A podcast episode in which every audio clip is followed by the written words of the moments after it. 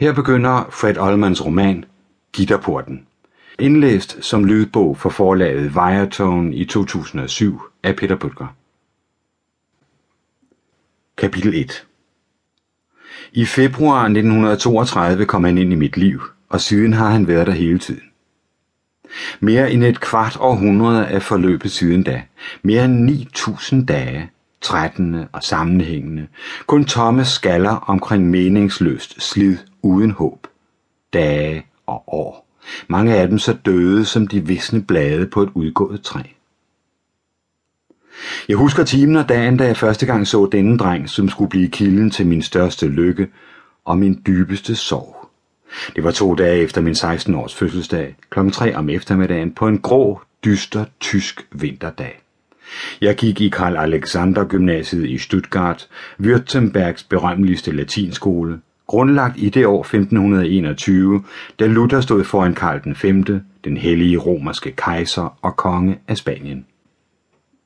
Jeg husker hver enkelthed.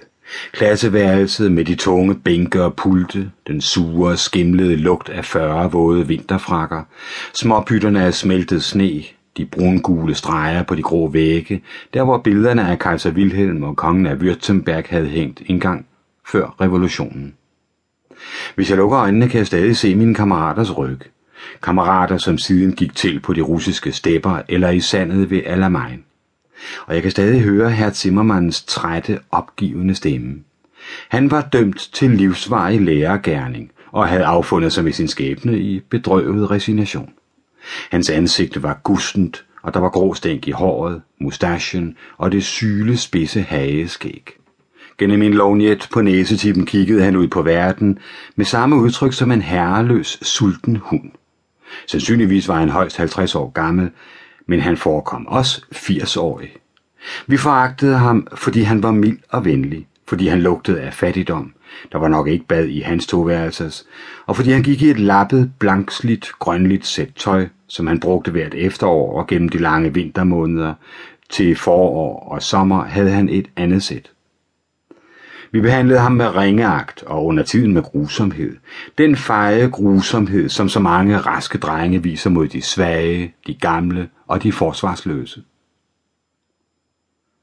Det mørknede, men endnu var det for lyst til at tænde, og gennem vinduerne kunne jeg stadig klart se garnisonskirken, en grim vilhelminsk bygning, som lige nu var smuk med sine spidse tvillingetårne sneklædte mod den blygrå himmel.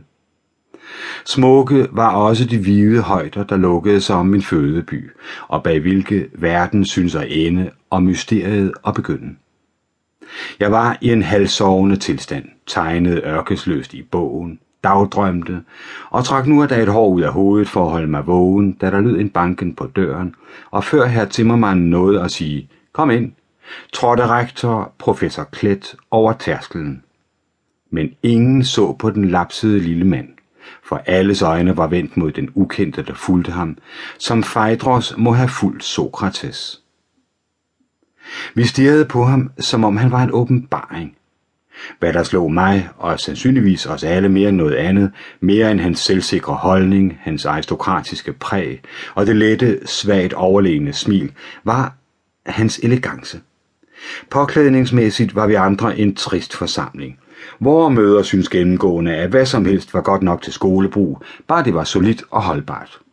Endnu var vi ikke særlig interesserede i piger, så vi havde ikke noget imod at gå i de praktiske, jernstærke jakker og korte bukser eller plus for, som man købte til os i håb om, at de ville holde, til vi voksede ud af dem. Men med denne dreng var det noget andet. Han havde lange bukser på, velpresset og af godt snit, tydeligvis ikke færdigsyet som vore. Hans jakke så dyr ud. Den var lyseblå, sillebindsvævet og utvivlsomt guaranteed English. Hans skjorte var lyseblå, og hans slips mørkeblåt med små hvide prikker. Hvad vi andre havde om halsen så ud som fedtede, snavsede reb i sammenligning. Skønt vi normalt betragtede i hvert tilløb til elegance som tøset, kunne vi ikke lade være med at se misundeligt på dette eksempel på sikker og tvangfri personlig smag. Professor Klet gik direkte hen til herr Zimmermannen, viskede noget til ham og forsvandt uden at vi lagde mærke til det, for vore øjne hang stadig ved den nye. Han stod ubevægelig og